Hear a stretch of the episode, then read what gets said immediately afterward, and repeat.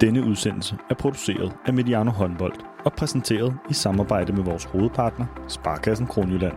Mange af os oplever, at verden buller afsted.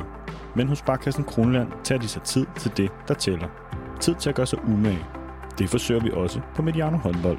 Sammen med Sparkassen Kronjylland tror vi på, at tiden vi investerer gør forskellen. Rigtig god fornøjelse.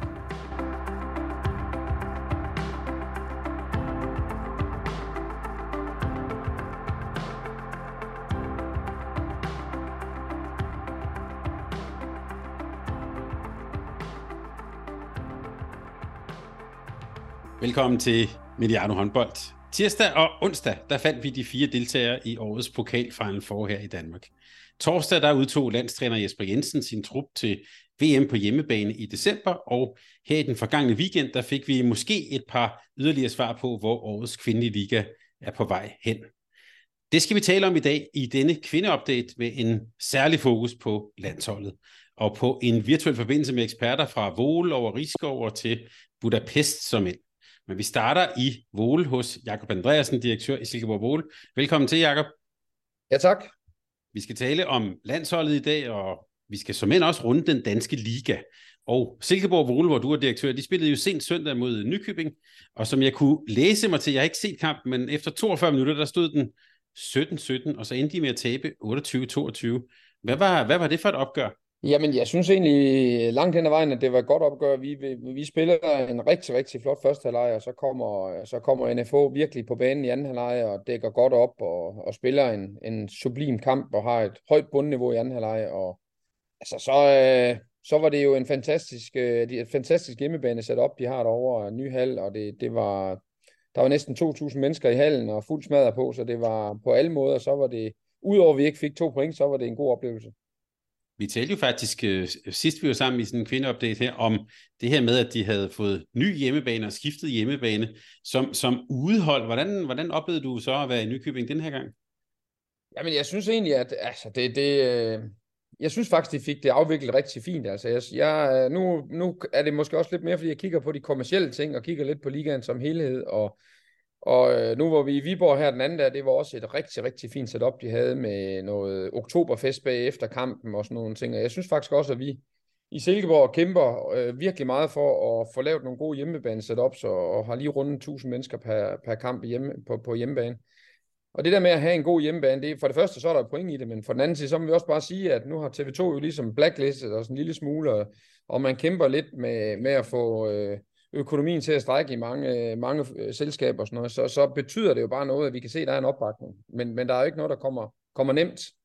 Og, øh, og det synes jeg virkelig, at NFO, der, der, der kan vi godt lære, lære lidt af dem også, fordi de, de går altså all in. Altså, der var, det ved jeg ikke, 700 mennesker til spisning, og det var andesteg og øh, kage og kaffe til dessert og sådan noget. Der var, der manglede ikke noget, og det var en, en, en god værtsdel, de gjorde, også for os, der kom øh, langvejs fra.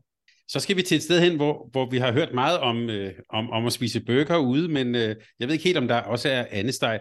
Allan Heine, nu cheftræner i Tvars. Velkommen til helt fra Budapest. Ja, mange tak. Allan, hvad spiser man før en kamp i, øh, i Ungarn? Åh, oh, uh, jamen uh, egentlig har jeg haft til vane, at det er Good Burger, der ligesom har røget ned, men jeg må, jeg må indrømme, at der, der er jeg så faldet lidt af på den her uh, det sidste stykke tid. Så der, der har været en, en enkelt rugbrødsmad, som jeg har haft med hjemmefra. Ikke selve maden, men rugbrødet. øh, og, øh, og ellers lidt forskelligt, men, øh, men klar til kampen, det blev jeg da.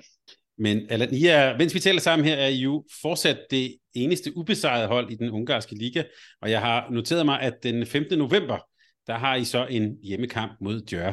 Hvordan ser du frem til det opgør? Jamen, det er selvfølgelig en kamp, man, øh, man glæder sig til på, på rigtig mange parametre. Et af, at vi skal op mod et af Europas aller, allerbedste hold, og, og så på hjemmebane. Øh, jeg havde ladet mig fortælle hernede, at det er jo selvfølgelig et, et kæmpe opgør, men også en, et rivalopgør, så der kommer øh, enormt meget tryk på allerede fra morgenstunden af, inden man er overhovedet er kommet i gang med kampen. Øh, og, og hallen derinde kommer til at syde og boble, så det er jo noget, man glæder sig til at, at, at prøve at være en del af. Og, og at vi nu så lige i øjeblikket i hvert fald, og forhåbentlig også på, på onsdag, når vi møder gør er, er ubesejret, det er jo bare ekstra kolorit på det hele, og, og kan gøre, at vi kan få et, et rigtig, rigtig godt øh, kan man sige, skridt ind i den her mesterskabspause. Det glæder jeg mig til at følge op på, og jeg går ud fra, at du har allerede helt firkantede øjne og se video på dem, så det skal vi høre mere om lidt senere måske. øhm, fordi med os er også Martin Albertsen fra hjemmet i Rigskov. Hej Martin. Hej Thomas. Sidst vi talte sammen, der var du lige præcis kommet hjem fra Budapest efter at have opsagt din stilling der. Hvordan er sådan uh, humøret her nogle, uh, nogle uger efter i det danske efterår? Jeg savner også lidt good burger med Allan, men ellers så er det øh, dejligt at være hjemme i, i Rigskov og, og nyde øh, det danske vejr, som har været øh, fremragende, synes jeg, her på det sidste også. Øh, ja, altså håndboldmæssigt, det, det er jo det er sådan en tiger i bur, der render rundt her lige nu, synes jeg. Ja, fordi jeg havde faktisk øh, i, i noterne her skrevet om, det kriblede i fingrene for at komme i gang, men det har du næsten allerede svaret på.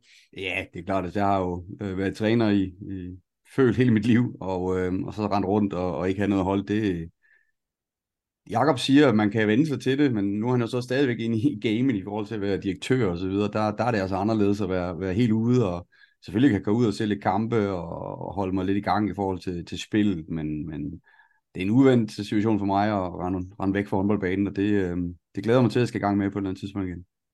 Og så ikke fordi jeg sådan skal bore i det, men, men jeg er bare nysgerrig på, hvad, hvad savner man så mest? Er det den der den daglige træning, altså det der at være på gulvet, eller er det kampen, eller hvad, hvad er det, man sådan, ja, savner?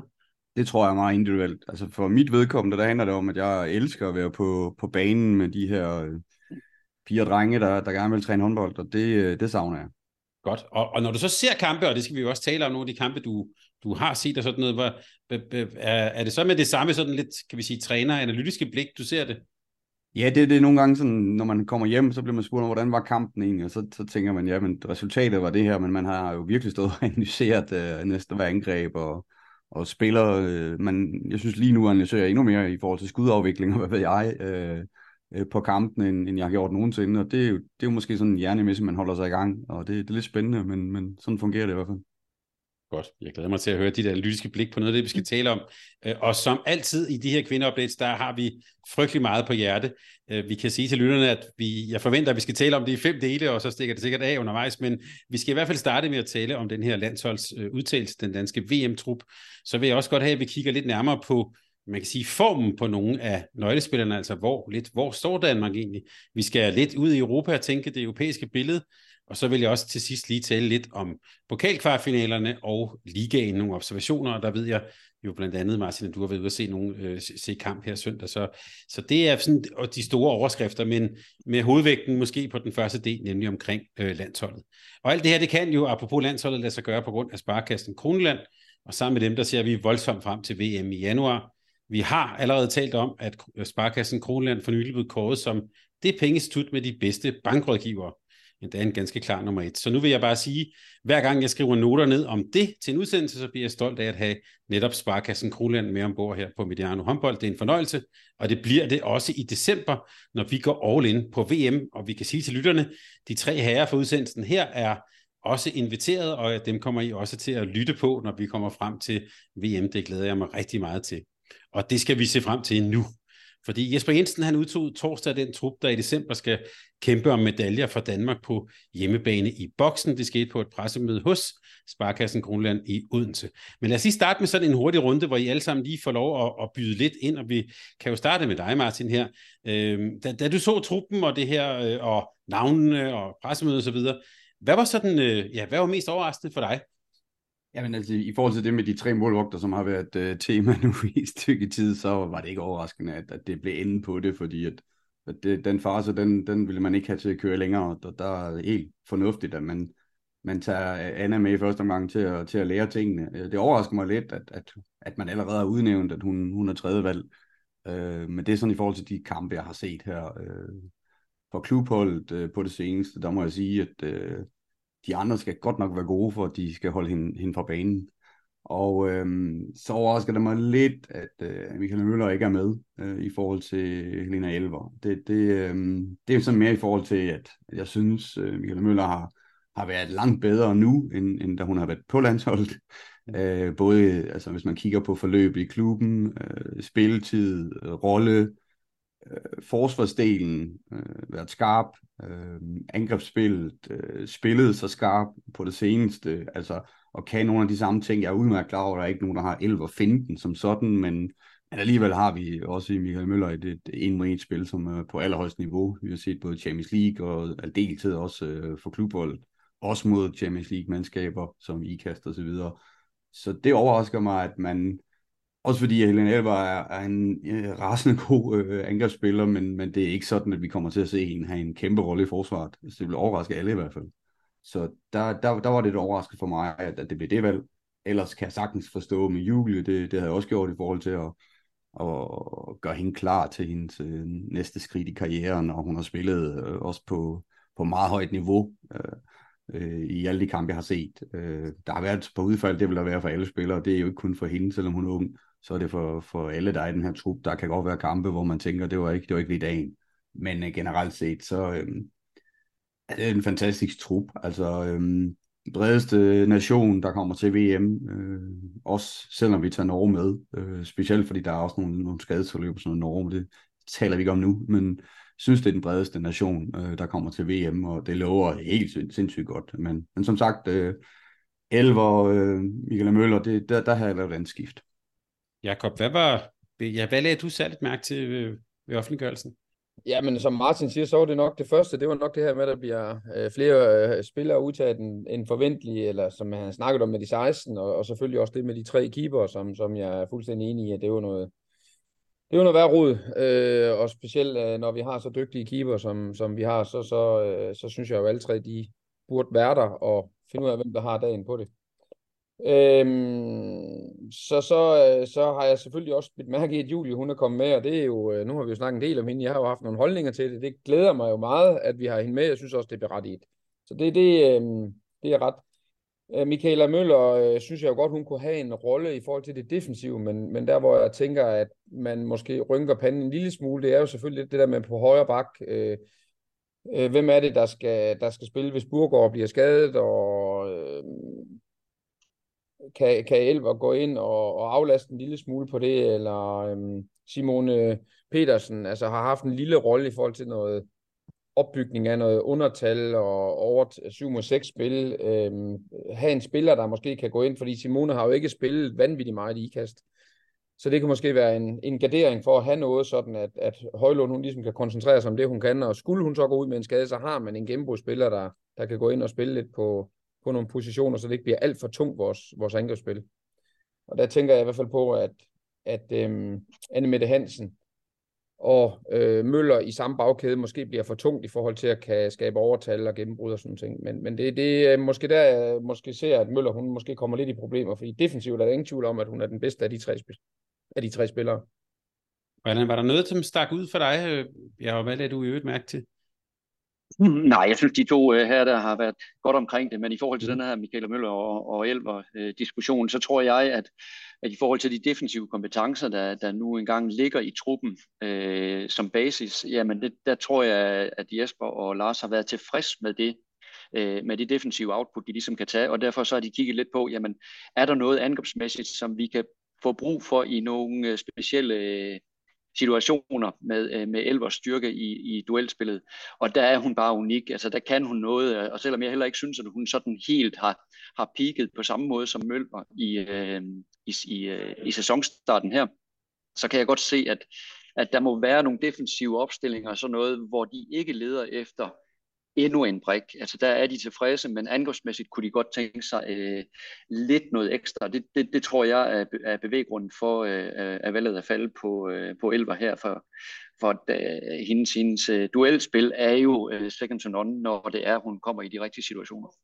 Godt, og hvordan vi lige skal spille og dække op, det vil jeg spørge om lige om lidt. Men inden da, så, så kunne jeg godt tænke mig, at vi lige vinder det her, som, øh, som vi også har, jeg ved, det kan vi sige til lytterne, vi har også skrevet om det i forbindelse med, med udtalelsen, det her med, øh, sammen om de her 16 eller 18 spillere. Jeg så lige i dag, at den franske trup er udtaget. Der er 20 spillere øh, med. Men altså, mm. i Danmark, der blev det 18 spillere i truppen, i stedet for de her vanlige 16. Øh, og da vi talte sammen i sidste øh, kvindeupdate, der talte vi jo om målvogterpositionen, som Martin var inde på, og sådan som jeg lidt hørte jer alle sammen, så var det lidt, at det gik I lidt ud fra, var givet på forhånd. Men det var jo faktisk ikke, hvad, sådan, hvad landstrænerne meldte ud. Altså, øhm, og som jeg har forstået det, så er argumentet jo det her psykologisk øh, tryghed. Øh, det skal, landsholdet skal være et godt sted at være, og det er jo øh, meget inspireret af Christina Roslyng og den rolle, som hun har været. Altså det her med, at vi skal, vi udtager 16, og så er det de 16, der er, og alle i, i, i, i den trup, alle 16 ved, at det er dem, der bliver satset på. Nu er der så 18 spillere, og Martin, de jo meldte jo så også ud, at Anna Christensen var en klar tredje målmand. Hvis vi nu starter med dig, Martin, altså det her 16-18 psykologisk tryghed, hvad er sådan dine tanker om det?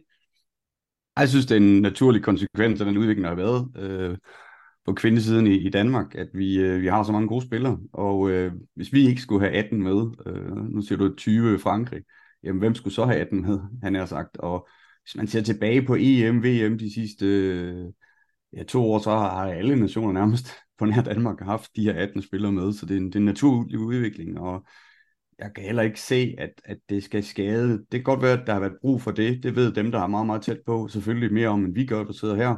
At uh, de 16 skulle lave den der ro, som du taler om, Thomas, og psykologiske tryghed.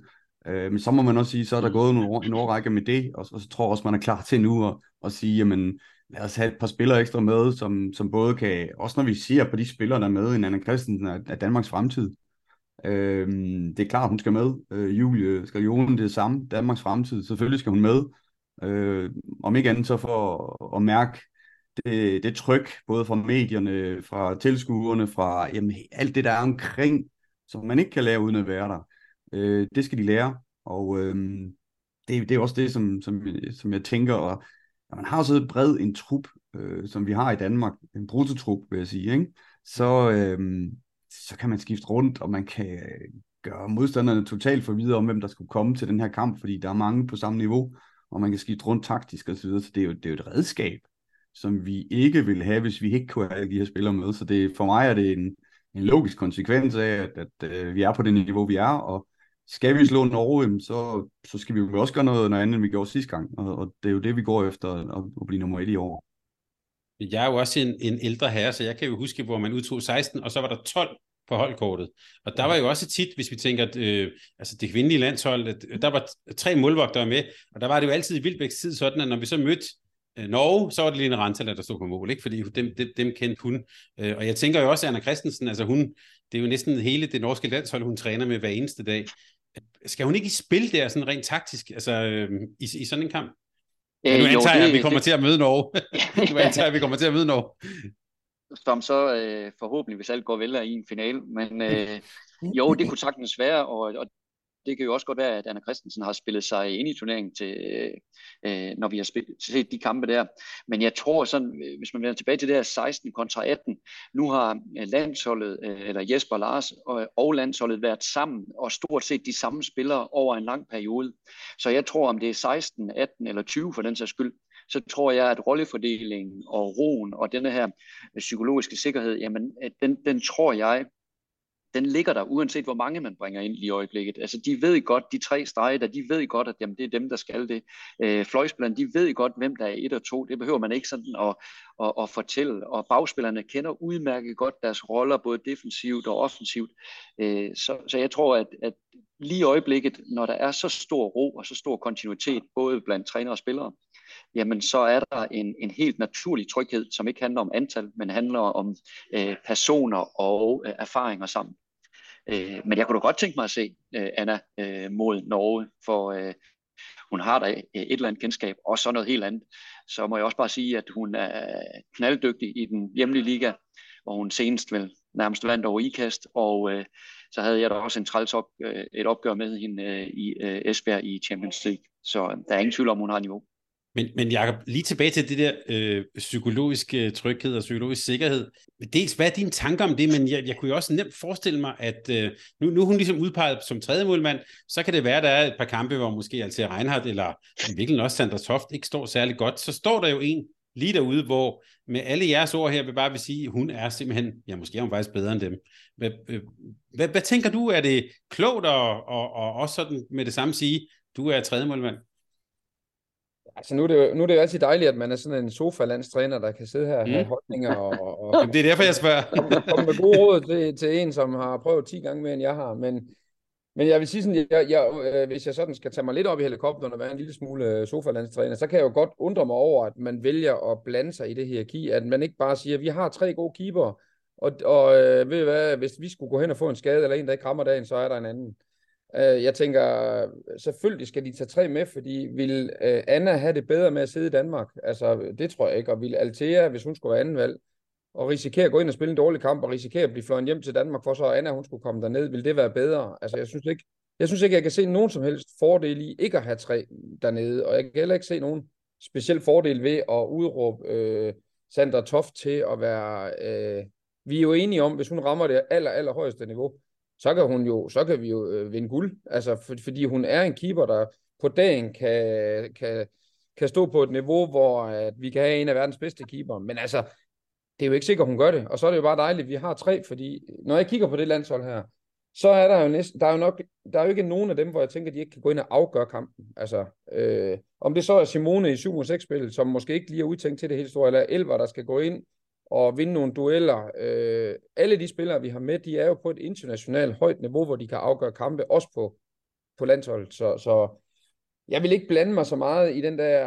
Øh, altså, jeg vil ikke melde ret meget ud omkring det. Jeg vil køre det internt, og jeg synes, Jesper har formået at få et hold til at fungere, sådan ser det i hvert fald ud, øh, sammen, og, og selvfølgelig har, har han også haft nogle dygtige folk, øh, Christina Roslund blandt andet, som han selv siger, har været en stor del af det, og derfor vil jeg nok have holdt det lidt mere internt og i mine egne tanker, i stedet for at melde noget ud på det.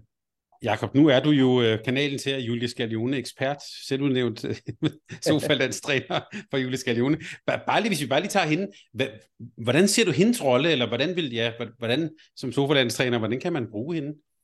Altså, jeg tror jo ikke, at, at, at altså, jeg er jo bare kæmpe fan af hende, men det er jo også, fordi jeg synes, hun er dygtig, og så er hun sådan en lille smule lokal, selvom hun har kørt igennem igennem Silkeborg for at komme til IKAS, så, mm. så hæpper jeg stadigvæk. Nå, det er der, den ligger. Det, det. ja. Nej, altså jeg, jeg tror ikke, at hun får en særlig... Jeg, nu siger jeg det sådan lidt forkert. Jeg håber ikke, hun får en særlig stor rolle, fordi hvis hun får en stor rolle, så er det fordi, at Anne Mette Hansen, hun fuldstændig kikser, eller vi får skader, eller en af de andre øh, bagspillere kikser. Øh, men når det så er sagt, så er det jo ikke sådan, at, at hvis hun bliver spillet op til noget af det, hun kan, så kan hun godt gå ind og vinde nogle dueller. Hun kan også gå ind og tage nogle skud bagfra, som har et lige så højt niveau som Anne Mette Hansen. Øh, men, men planen med hende er jo ikke, at hun skal ind og, øh, og øh, afgøre kampene nu. Hun skal, som jeg tror, det var Martin, der sagde det, og det er jo så rigtigt. Altså, det, det, der er så meget at lære ved at komme med sådan en slutrunde. Øh, der er så mange øh, ting, man skal opleve og prøve. Og det får hun jo sådan virkelig smagen for, fordi øh, at komme og skal løbe ind, det, er, det må være vanvittigt fedt at løbe ind foran 12.000 mennesker over øh, inde i, inde i boksen. Eller hvad der nu sidder derinde. Men men jeg, jeg tænker også, at, øh, at det kræver en lille smule, øh, altså der, der, der er også nogle nerver, der skal sættes, øh, der skal være styr på. Så det der med ligesom at kan få lov til at komme ind og vide, at hele kampen, den hænger altså ikke på din skulder. Øh, det, det er okay, hun lige øh, får et par slutrunder til at lære det, tænker jeg. Fordi på et eller andet tidspunkt, så er det hende, der står ude i omklædningsrummet og ved, at nu skal jeg løbe ind, og hvis jeg ikke scorer 11 mål i dag, så taber vi. Øh, og det, øh, det kræver en lille smule rutine. Så det, det, det må være opgaven i år. Jeg vil sige, hun, hun, hun lagde jo et af de absolut bedste sociale medier-post op, jeg har set, da hun blev udtaget. Det var simpelthen et billede af hende til landskamp, da hun var 4-5 år med Dannebrogsflag og sådan noget. Altså, det er jo præcis det, det handler om, så det bliver bare lige, bare lige rose her. Fantastisk, Julie. Martin, hvis vi så lige kigger på, på igen på den brede trup. Jeg hørte jer næsten lidt før sige, det defensive, det ser meget godt ud. Øhm, men, men hvis du sådan skal lede lidt efter, med dine analytiske øjne, lidt efter hullerne i osten, hvad, hvad mangler den danske trup så, når du ser på den? At mangler. det, det, som sagt, så er det en af, af de bredeste trupper. Jeg synes, det er den bredeste. Øh, lige nok i defensiven, så, så vil alle selvfølgelig kigge på, at, at Trandborg ikke er der i forhold til at dække den her øh, to-position i forsvaret, og det skal man så reparere på i forhold til, hvad kan man have Louise på det samme høje øh, niveau som, som med Trandborg, eller skal man have en højre hånd ind og, og dække den position op, og, og så videre. Der vil være nogle ting, som jeg synes, det, de kampe, der har været efterfølgende, uden med Trandborg, har det gået glimrende og der er i hvert fald, hvis vi skal snakke øh, psykologisk øh, parathed i forhold til at stå i, i forsvar, så, øh, så ligger der en ekstrem tro på tingene, og det gør det også bare meget nemmere. Altså, jeg, jeg ved godt, Jacob siger, at er Toft, hvis hun står på højst niveau, så har vi en af verdens bedste. Jamen, det vil jeg så sige, det har vi også, hvis uh, Altea eller, eller Anna står på, på højst niveau. Vi har altså tre keeper der, mm. som er sindssygt dygtige, og øhm, og det giver en, en, en psykologisk tryghed i forhold til forsvarsspillerne. De ved, at, at skal måske ikke presse så meget, øh, før at, øh, at skytterne de bliver taget ind bagved, øh, og så videre. Det vil sige, at at øh, hvor langt skal man gå frem, det, det, den tæthed, som alle, øh, uanset om vi snakker herre- eller kvindehåndbold lige i øjeblikket, øh, taler om, når vi hører timeouts, vi hedder alle mulige, så det handler om tæthed, det handler om at stå mm. tæt sammen, det handler om at, at føle hinanden, tæt på hinanden. Den har man nærmest øh, kvæg, at man har de her tre keeper øh, som, som mulighed. Og om man så skal gå op i en 5-1, som vi også har prøvet af på det danske landshold øh, i nogle perioder, eller man skal stå i en, en 6-0, gå lidt højere, måske med Louise på, på den to position, og så måske også endda på fem position, fordi vi har så stærke øh, og 4 positionsspillere. Øh, altså, der vil jeg sige, der har vi de stærkeste lige nu øh, på 3 og 4 positionen. Så det handler lidt om at skubbe dem derind, hvis det er, at vi har problemer på de andre positioner. Men jeg tror ikke, altså, det, det ved jeg også, at jeg har snakket om i, i meget, meget lang tid på, på kvindesiden. Det der, de der brede spillere, som man, man ser på herresiden, eller øh, specielt når Mikkel Hansen er med på herresiden, så har vi nogen, der virkelig får de brede positioner, virkelig kan skyde på mål. Det synes jeg godt nok mangler lidt, øh, når vi kigger på kvindesiden. Så, så jeg er ikke så sikker på, at det bliver et kæmpe problem øhm, øh, for Louise at, at få skubbet det ind i hovedet af en af de gode øh, 3- og 4 positions øh, spillere. Så jeg er meget, meget, meget tryg for det forsvar også. Har du det på samme måde, eller en, et, altså en meget, meget solid dansk defensiv?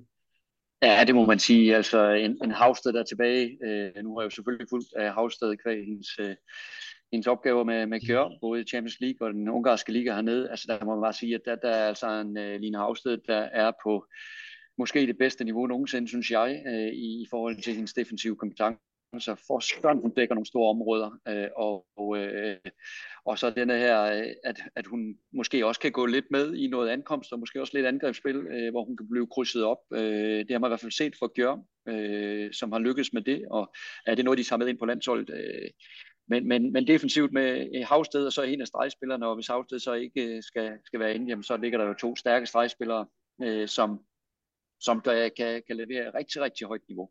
Så der er ingen tvivl om, at en stærk defensiv og en skræmmende kontra, det kan gøre, at, øh, at vi står med guld øh, sidst i december. Ja, hvis vi skal have de her navne på, på de her midterforsvarsspillere, som, som Havsted, så må jeg også bare sige, at, at Trine Heindal øh, har været øh, vanvittigt dygtig, øh, specielt for klubholdet, når man har kigget på de, de seneste kampe. Øh, den kamp, der blev snakket om, hvor Anna var så dygtig mod IKAST, øh, der var det absolut også øh, en af faktorerne, det var, at øh, Katrine Heindal øh, dækker så kæmpe område, som hun gør. Står hun så sammen med Havsted, så har vi jo faktisk to spillere, der nærmest kan dække to zoner. Øh, alene de to kan, kan dække hele, hele øh, fire blokken der, så det er, det er virkelig på højt niveau, og også mentalt, øh, må jeg bare sige, der er sket en kæmpe udvikling med Katrine Heindal. Måske også kvæg, hun har været lidt ude og, og været i det russiske miljø, og komme tilbage, og set en masse forskellige europæiske spillere an, og, og fundet ud af, om prøv at høre, jeg, jeg, kan, jeg kan dække dem alle af, og det, det bliver fantastisk at følge, fordi at når vi så snakker hjemlige øh, VM, jamen så får man lige de sidste procent også til at og kan, og kan være flyvende, så øh, ej, jeg tænker ikke, der, der sidder ikke nogen af os tre her, øh, som skal agere eksperter, som, som ikke er lidt op at flyve over, hvad vi, vi tager til, til VM med. Skal vi sige, der er lidt tid nu, så der kan ske, der kan ske nogle ting. Det håber vi 7. 13 ikke. Men øh, hvis det ser ud, ligesom det gør nu, så øh, må jeg bare sige, så, så flyver vi ind til det her VM. Jakob. En venstrehåndet højre bak, Louise Burgård. Ja, hvordan, øh, hvilke, ja, han har sagt, hvilke sådan muligheder, kunne man også sige, giver det for Danmark? Hvordan skal vi spille? Jamen altså, jeg synes jo, at vi skal spille med Hansen og, og K og Burgård og alt det, vi overhovedet kan. Øh, det tror jeg også, man vil forsøge, og Line kommer til at, som Martin siger, dække, dække meget af i forhold til det defensive, og så er det jo nogle lidt mindre hurtige typer, der skal ind, øh, og der er det jo klart, at Højlund, selvom hun ikke vil spille den højre bak, så må vi så har hun jo bare nogle fantastiske kvaliteter til at lave noget duelspil, og, øh, men også kan i princippet spille alle tre bagpladser. Så hende ser jeg jo som en ekstremt vigtig, vigtig spiller, og så, så vil jeg også bare sige, at jeg er fuldstændig enig med, med Heindal. Jeg synes, jeg synes øh, det jeg altid er bekymret for med hende, det er, at hun bliver for tung i benene. Øh, ikke rigtig kommer i gang med sit bevægelsesmønster.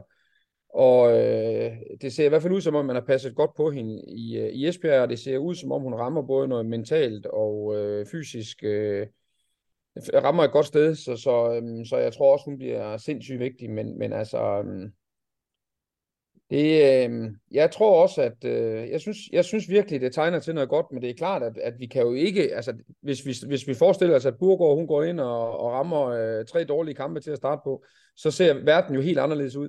Øh, men, men vi har heldigvis mange andre spillere, selvom at der ikke er så mange venstrehåndede spillere derovre. Og hvis, hvis jeg lige må knytte en kommentar til det, der er jo nogle år siden, hvor øh, Danmark blev verdensmester med herrene, hvor de jo spiller øh, stort set en hel turnering med en højre hånd på højre bak.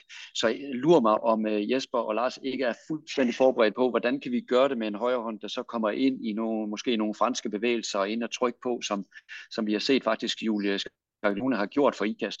Så der mm. kunne godt være nogle bevægelser der i samarbejde med noget kryds, eller noget, øh, noget, nogle, altså en Barca-bevægelse-agtig, hvor, hvor man kan lægge tryk på. Så, så jeg tror, der er en, en, en plan fuldstændig øh, klar for det der, som vi måske allerede ser i, i kamp 2 mod Chile, for, for lige at, at prøve nogle ting af. Det var VM19, også kendt som Barca højre VM. det var, ja. jeg, tror, der, jeg tror, der var en kamp, hvor de spillede den 19 gange, eller sådan noget, hvor nogen der talte op. øh, de her, jeg skal, nu, nu er I jo sofalandstræner, eller skyggelandstræner, vil jeg hellere kalde jer. Øh, jeg skal faktisk her på kanalen snart møde Jesper Jensen. Så nu vil jeg lige, lige spørge jer, hvad skal jeg spørge ham om, Martin? Ej, jeg synes, du spørger ham om, øh, om de har øvet meget 7 mod 6. Øh, også i forhold til, at vi har set det nogle gange mod Norge, at de faktisk har haft øh, rimelig problemer med at, dæmme op for den type spil. Og så kvæg det her med, at man har en venstrehånd, om det er det, som skal gøre, at der er nogle forsvarsting, der går op med, at, øh, med, med to stregspillere og, og kører igennem, og, og så en højre hånd på den der højre bakke i et 7 mod 6 spil. Og det er sådan nogle tanker også måske, han vil jo ikke fortælle det nu, men øh, du kan få dem til at grine og le lidt af det, og så, så ved vi, hvor det bærer hen af, Thomas. Hvad siger du, Allan? Hvad, hvad kunne du godt tænke dig på svar ja, på? Ja, øh, jamen, jeg er sådan lidt nysgerrig på i forhold til, at Trandborg jo er ude, og at øh, den her tor-position, altså hvad, er det, hvad gør man i den situation der? Burger kan selvfølgelig dække den af, men, men skal AM derover, øh, skal Christ over, eller har han tænkt i det her i et skævt 5-1-forsvar, for at lægge presset lidt øh, et andet sted hen, og det har han jo haft succes med tidligere i, i Esbjerg, dog på den anden side, men, men ligger der noget der, som, øh, som kunne være interessant for Danmark? Det, det, det kunne jeg godt tænke mig at vide. Som han sikkert ikke svarer på, men mm. ja. ah, han plejer at være, han plejer at være imødekommende. Og hvad siger du, Jakob? Jeg, jeg skal selvfølgelig spørge om Skaliones rolle, men hvad ellers? Ja, det, det er klart. Du, du bliver nødt til at spørge om, hvad rollen er, om vi, om vi ser hende på banen, eller, eller, eller han bare tager hende med for, at hun skal sidde udenfor. Øh, nej, altså jeg, jeg, jeg kigger selvfølgelig også meget på belastningen, fordi at der er mange kampe at spille, og, og når vi sidder og kigger på, så har vi jo et bredt hold, men, men vi er også mega, mega afhængige af nogle typer, som Anne Mette Hansen blandt andet, og Burgård og Heindal. Det er jo ikke, fordi vi ikke har, eller målvogter for den tid. Vi har masser af gode, men, men vi har jo heller ikke råd til, hvis vi skal have den fine medalje med hjem, så har vi heller ikke råd til, at, øh, at der er nogen, der sådan falder alt for meget ud i de sidste tre kampe, eller Øh, vi har øh, spillet dem fuldstændig tyndslidte. Vi, vi, skal, vi, vi håber jo alle sammen på, at vi har så meget rutine, at der er nogle kampe, hvor man kan lade nogle af dem, øh, det kunne være mod Chile, vi så bruger nogle af de lidt mindre spillere og spiller noget 7 mod 6. Men, men øh, så, så der bliver også et belastningsspørgsmål, hvor man kan sige, er grundstammen så stærkt spillet sammen, som man er i Norge for eksempel, der kan man jo bare lade spillere sidde over, og så hente dem ind, når det gælder. Øhm, det, det bliver spændende at se. På, øh, på Medianos, øh, ja det øh, vi kalder hovedkanalen, altså fodbold, der har de hver uge sådan en lidt sådan europæisk øh, opsamling, og der har de øh, af hensyn til landsholdet og hensyn til den forestående slutrunde for fodboldlandsholdet, så laver de ofte sådan lige en, sådan et formtjek, altså hvordan går det med nogle af de danske spillere. Øh, og det kunne jeg egentlig også godt tænke mig lige at lave med jer nu her, altså lige kigge på nogle af de danske nøglespillere og få lidt sådan, øh, egentlig spørge jer, hvor står Danmark egentlig henne? Øh, men før vi lige øh, dykker ned i det, så, ja, så kunne jeg egentlig godt tænke mig at høre, hvis vi starter med dig Martin, hvem er egentlig de danske nøglespillere? Jamen det er jo i hvert fald øh, for mig at se, at det er en, en højlund, der skal spille på allerhøjst niveau, for vi har øh, en af verdens bedste, øh, både duel og øh, spiller, der kan gå lidt mere tæt på forsvaret øh, med sin hurtighed og sit antrit, der, der kan hun... Øh, hun laver både bevægelser, som er total øh, intuitionsbevægelser, som man ikke kan definere som, som 60 finder eller andre slags finder. Det er hendes egen bevægelser, hvor hun smyrer sig igennem på, på ingen, ingen område øh, og på ingen plads. Og det har vi, får vi brug for, fordi der er også andre, der kan levere et tæt forsvar. Så jeg synes, at det, det er en nøglespiller. Så så kan det også blive en Katrin, eller undskyld, Christina Jørgensen, hvis hun kan gå ind øh, og trække det spil med, som, som vi har set fra Mets, hvor hun har den her lidt mere fri rolle, og både skudmæssigt og, og overbliksmæssigt, hvor hun får lov at få sine idéer ind i spillet. Hvis man kan, hvis man kan få det overført til landsholdet, så kan hun blive ekstremt vigtig for vores landshold her til, til VM. Jeg synes, det, det, det er klart, og så vil jeg også mene, at Louise sammen med hende må have en, en en kæmpe fordel i, at de kender hinanden så godt. Jeg ved godt, en Hansen det samme og så videre, men, men jeg ser, at, at uh, Højlund, uh, når vi snakker bagspillen der, der er hun uh, en my foran. Uh, så vil det blive uh, målvogterpositionen. Jeg, jeg, som sagt er jeg ikke så bekymret om, hvem af de tre, der mm. står derinde. Uh, alle tre kan være nogle af verdens bedste på dagen. Så um, det, det, det er der, jeg ser det, absolut. Hvad tænker du, Allan? Hvem er det, vi sådan, om så må sige, særligt skal holde øje med, og måske også lige om lidt tale om sådan lidt formbarometer på dem? Jamen, uh, øh, Martin er jo inde på Christina Jørgensen der, altså en, en spiller, der ligger nummer et i uh, flest assist i Champions League, og så ligger nummer 6 på flest scorede mål. Altså hvis hun ikke bliver, eller skal være en af Danmarks allerstørste profiler, så ved jeg ikke hvad. Altså hun har været fuldstændig outstanding for Mets, øh, både i den, i den hjemlige liga der i, i Frankrig, og så også i, øh, i Champions League. Så for mig at se, der er det en kæmpe profil. Og så, så ser jeg altså også uh, Line Havsted, måske ikke så meget som, som målscoren, men, men defensivt uh, kommer hun til at blive enormt vigtig. Men, men man kunne jo tage uh, nærmest listen hele vejen ned mm. igennem, fordi der kan jo være nogle kampe, øh, altså man sige, hvor, hvor vigtige er fløjspillere. Jamen hvis, øh, hvis Emma Friis øh, kommer til at lægge det niveau, som hun har ligget her i både i sidste slutrunde, men også øh, op igennem både Champions League og i ligaen, jamen så kommer hun til at ligge på en udnyttelsesprocent, der, der hedder omkring 80 og måske over. Og så er man jo bare mega afgørende i forhold til at skal vinde noget af det aller, aller fineste. Så jeg synes, der er rigtig mange spillere, og jeg tror også, der kommer til at være nogle spillere, som i nogle kampe piker, og så i andre kampe måske er lidt mere anonyme. Og det er jo lige præcis det, som er en af landsholds aller, aller største styrker, det er, at øh, når vores modstandere skal analyseres, jamen så er de nødt til at være forberedt på samtlige spillere. Der er ikke nogen, man sådan lige kan sige, jamen den klarer vi lidt på rutinen. De er nødt til at være max forberedte. Og det er en kæmpe styrke, det er der slet ingen tvivl om. Jeg kan allerede nu røbe, at jeg har Emma Fri som den første på mit managerhold. Det er... Det, det, det, det, Lær, lært af erfaring fra sidste år, Thomas. Ja, ja præcis. Nej, hun skyder straffe. Nej, hun gør. Jo, det gør så. Det var, det, det, var, det var helt rigtigt. Ja, Jacob. Jamen, altså, jeg, synes, jeg synes jo, det er interessant, fordi hvis vi kigger vores landshold, en fi, altså før Jespers tid, så spillede vi jo slutrunder, hvor vi havde for få redninger. Vi havde nærmest ingen kontra. Øh, I dag der tager vi det jo nærmest som en selvfølge, at, øh, at vi har, øh, ja det ved jeg ikke, fem mål i hver halvleg på, på kontradelen på fløjene, og vi har en havstad, der kan komme bullerne med 120 km i timen, så hvis de ikke får, kommer frem til hende, så skubber hun den bare ind. Og Heindal, hun står inde bagved, man kan godt, man kan godt se billedet. Og der er, vi jo, der er vi jo kommet i en situation, hvor vi er utrolig heldige med, at Østergaard, hun stadigvæk ligger og spiller, og bare øh, er en helt naturlig del af at være verdens en af verdens bedste højrefløje, og hun kan nærmest spille en helt slutrunde igen.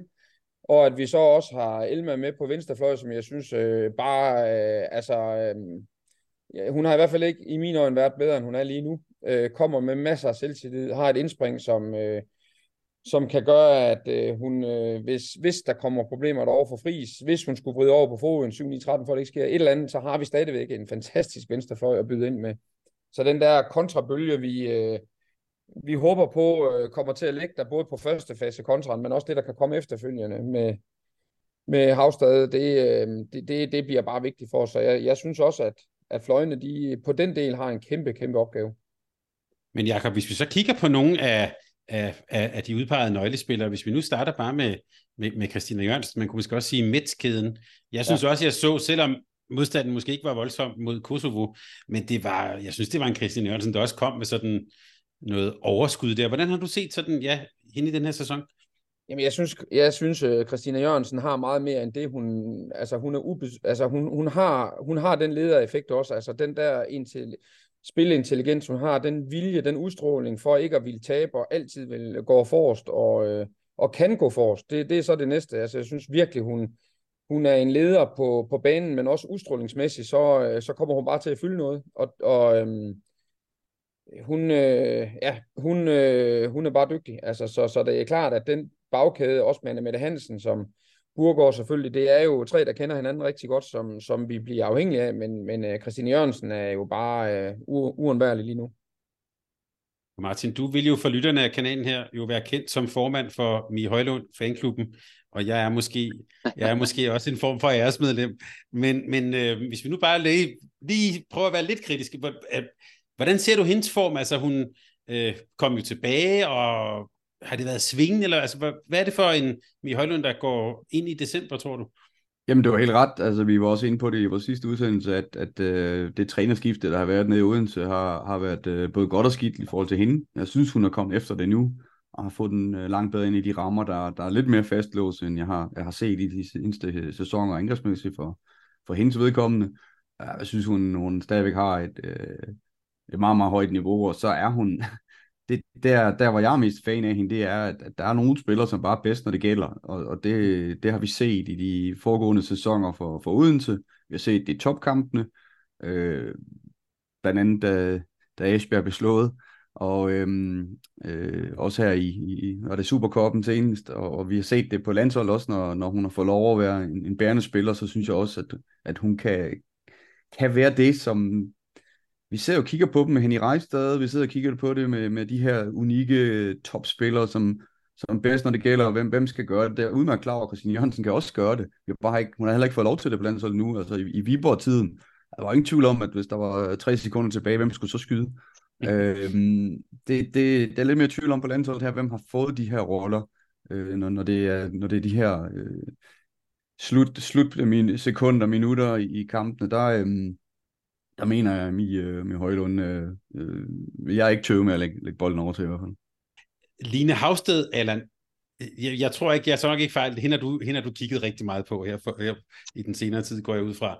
Så, så ja. lad, os bare lige, lad os bare lige blive lidt nørdet, og det er kun også fire, der, hører, der hører på det her. Altså den der skulder der, altså, øh, og nu tænker vi, nu tænker jeg jo på landsholdet anden bølge og sådan noget. Altså, hvordan er, er, hvordan er formen, hvordan er armen, hvordan, ja, hvordan ser du dine Havsted? Jamen, det er, lidt, øh, det er lidt forskelligt sådan fra kamp til kamp, hvor meget øh, de har valgt at bruge hende. Altså, Gjør har jo et, et enormt bredt hold, øh, men der var en kamp, øh, specielt hernede i, øh, i den ungarske liga, og der skal jeg hilse at sige, at øh, den fejl absolut ingenting, den skulder.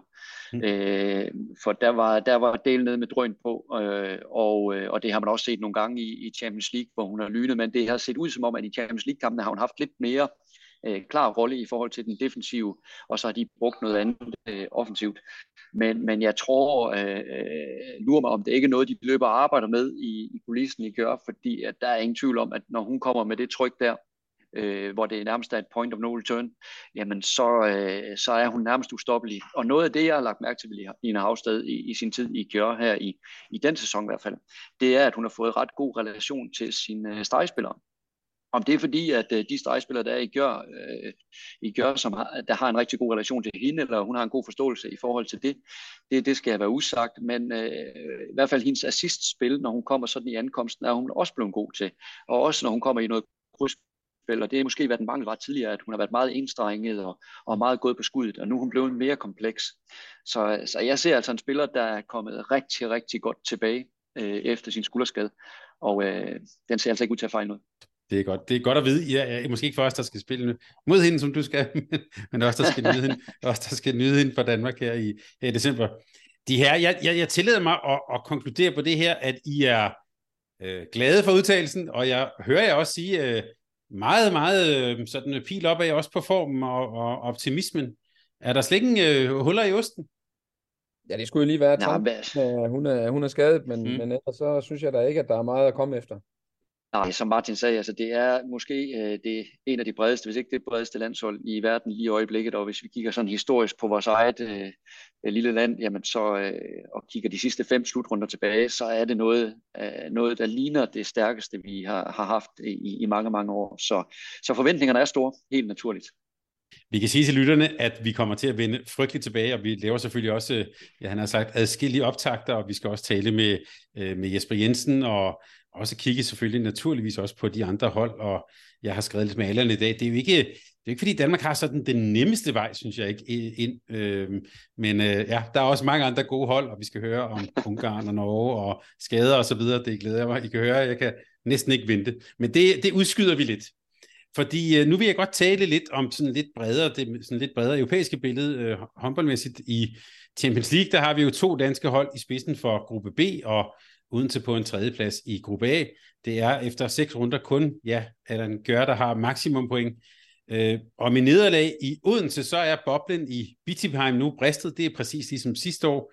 Og så er de der Færensvares faktisk også kommet for alvor på tavlen nu her. Øh, Martin, når du så kigger ud over de to Champions League-puljer, hvad er det for et billede, der sådan, ja, oppe i helikopteren. Hvad er det der for et billede, der tegner sig? Jamen altså, der er jo ikke øh, noget nyt i, at Jør øh, går ind til en turnering, fordi I vil vinde det hele. Det er der meldt ud de sidste øh, par sæsoner. Øh, jeg, jeg er dybt, dybt overrasket over øh, ICATs øh, propaganda i, i den her Champions League-turnering, øh, efter de har været ude mange år, og kommet tilbage og, og har spillet øh, fantastisk i turneringen. Øh, Bidikheim har også haft en, øh, en rigtig, rigtig flot turnering indtil videre. At de så taber til Odense, det må vi se følgerne af, om de har lært fra, fra sidste år, eller, mm. eller de så kører videre, fordi de har altså også set skarpe ud. Og jeg er udmærket klar over, jeg har hørt også på tv et par, par udtalelser om, at, at gruppe A og B, det, der er ikke en stor forskel. Det må jeg bare sige, det er der. Uh, der er kæmpe forskel på gruppe A og gruppe B i forhold til kvaliteten. Uh, og når vi går fra, fra hold 4 i gruppe A og så ned efter, så, så ser det helt anderledes ud, hvis vi går på den anden gruppe. Øh, så på den måde er det, det, det de bedste hold er smidt over i gruppe B, og det kommer man så til at se, når, når de skal til at, at krydse over øh, senere, øh, når vi snakker øh, efter jul. Det, det, der bliver spændende, det er om, om, øh, om Vibers, det er jo en, en, en kæmpe overraskelse, at de har fået den start, de har fået indtil videre. Det bliver spændende, om de kan etablere sig. Jeg ved godt, Lunde har været til og fra, og når, når hun står godt, så er Vibers rigtig dygtig. Øh, og jeg har også set kampe, hvor at hun ikke kan slå til, øh, og der er også skadesforløb, og der er alt muligt, som følger tongerne lyder på i det norske. Øh, så det er meget, meget spændende, også når vi skal snakke landshold senere, øh, og, og vi skal tale om Norge på et tidspunkt. Øh, Rapid øh, har vel egentlig gjort det, man kunne, kunne forvente af dem. Brist, øh, der skal man bare vide, der har været en overladning på det hold, øh, og skiftet ud i, i truppen og så videre, så videre, og nogle skadesforløb også, at de spillere, som skulle virkelig øh, bære det på holdet, og, og der er en årsag til, synes jeg, at Brest ligger, hvor de, hvor de ligger. I forhold til Allen og, og, og, og FTC, jamen, så var det en, en kæmpe overraskelse, at de kunne slå øh, IKAST øh, øh, i hjemmekampen. Øh, mega høje score, og, og viser også, at der hvor Allen øh, har problemer det i defensiven, og, og det, det bliver den udfordring, der ligger, om man kan få defensiven op mod, mod de bedste hold. Øh, for så skal man score rigtig mange mål, og det gjorde de også mod IKAST, og og det var flot, øh, og der var måske også lige den kamp, hvor at, at IKAST øh, defensiv øh, heller ikke kunne slå til, som man ellers har set i nogle af de andre kampe. Ellers må man sige, at IKAST har jo virkelig spillet angrebsspil. Vi har snakket om, øh, om fris på den der venstre fløj i, i, i, i forhold til landsholdet. Øh, på IKAST-niveau, øh, der er hun jo absolut den, der fører, fører holdet frem internationalt. Øh, både øh, i forhold til hendes mentale styrke, som har udviklet sig øh, i fantomfarm. Jeg, jeg kan huske fart, som jeg kan huske hende for nogle år tilbage, hvor at, at hun virkelig arbejdede med det mentale, der, der, der virker hun jo øh, totalt cool lige nu i, i sammenligneligheden øh, omkring afslutninger og, og, og så videre. Jeg synes også teknisk har hun udviklet sig i de sidste to sæsoner. Øh, det, det er meget, meget svært for keeperen nu at se, hvor, hvor de der straffekast øh, bliver placeret, men så sandelig også afslutninger for, for den her fløj. Der kan det nogle gange, og det lyder jo mærkeligt, men det kan være nogle gange være lidt sværere for, for keeperen, når de der fløjspillere ikke har så lange arme. Og øh, det har hun ikke. Så det lukrer hun også rigtig flot på. Der kan man sige, at Esbjerg øh, er jo stadigvæk også en, en favorit til at gå i, i, i Final Four. Øh, og så vil jeg mene, Mets, øh, det overrasker mig lidt, at, at de har, har smidt lidt point øh, hen ad vejen, for jeg, jeg så dem i starten som outstanding. Øh, og jeg havde egentlig forventet, at de ville gå til, til julepausen med, med maksimum. Øh, det, det kommer de ikke til. De har allerede smidt øh, et par point øh, eller fire, så øh, der, bliver, der bliver noget der for, for de andre hold, fordi de, de point skal Mets øh, hen hjem igen. Øh, jeg er ikke sikker på, at Mets vil, vil, vil ikke andet end give alt for at blive et eller to år, så de ikke skal ud i det her kryds over spil, som de skulle i sidste sæson. Øh, det tror jeg, øh, at man skal forvente i hvert fald øh, i, i den pulje. Odense, jeg synes, de har klaret sig øh, fremragende. Øh, jeg er meget skuffet over Bukaresti, øh, eller Bukarest, øh, at de ikke øh, kunne blande sig mellem øh, et og to. De har et sindssygt mandskab, både på bredde og på kvalitet øh, i den her sæson, øh, men har spillet meget, meget ustabilt. Øh, de har allerede smidt øh, halvdelen af deres point. Det, det havde jeg ikke set komme. Det, det ved jeg ikke, hvad Allan siger til, men det, jeg synes virkelig, det, det overrasker mig, når man har set holdet. Øh, virkelig, virkelig fantastisk hold. Øh, Ljubljana skal man også vide, øh, det er jo sådan det, man, man taler om rundt omkring, hvordan kan sådan et hold lige pludselig, altså, de har et kæmpe bredt hold, øh, og også fået kvalitetsspillere ind. Øh, Dimitriva øh, er stadigvæk en på, på de bedste dage, en af verdens bedste. Øh, så hende alene øh, kan man virkelig få problemer med. Og øh, at de, øh, igen, der så vi mod Esbjerg, hvordan deres topniveau er. De har altså også svinget lidt, øh, synes jeg, på, øh, på kvaliteten ellers i, i de andre kampe.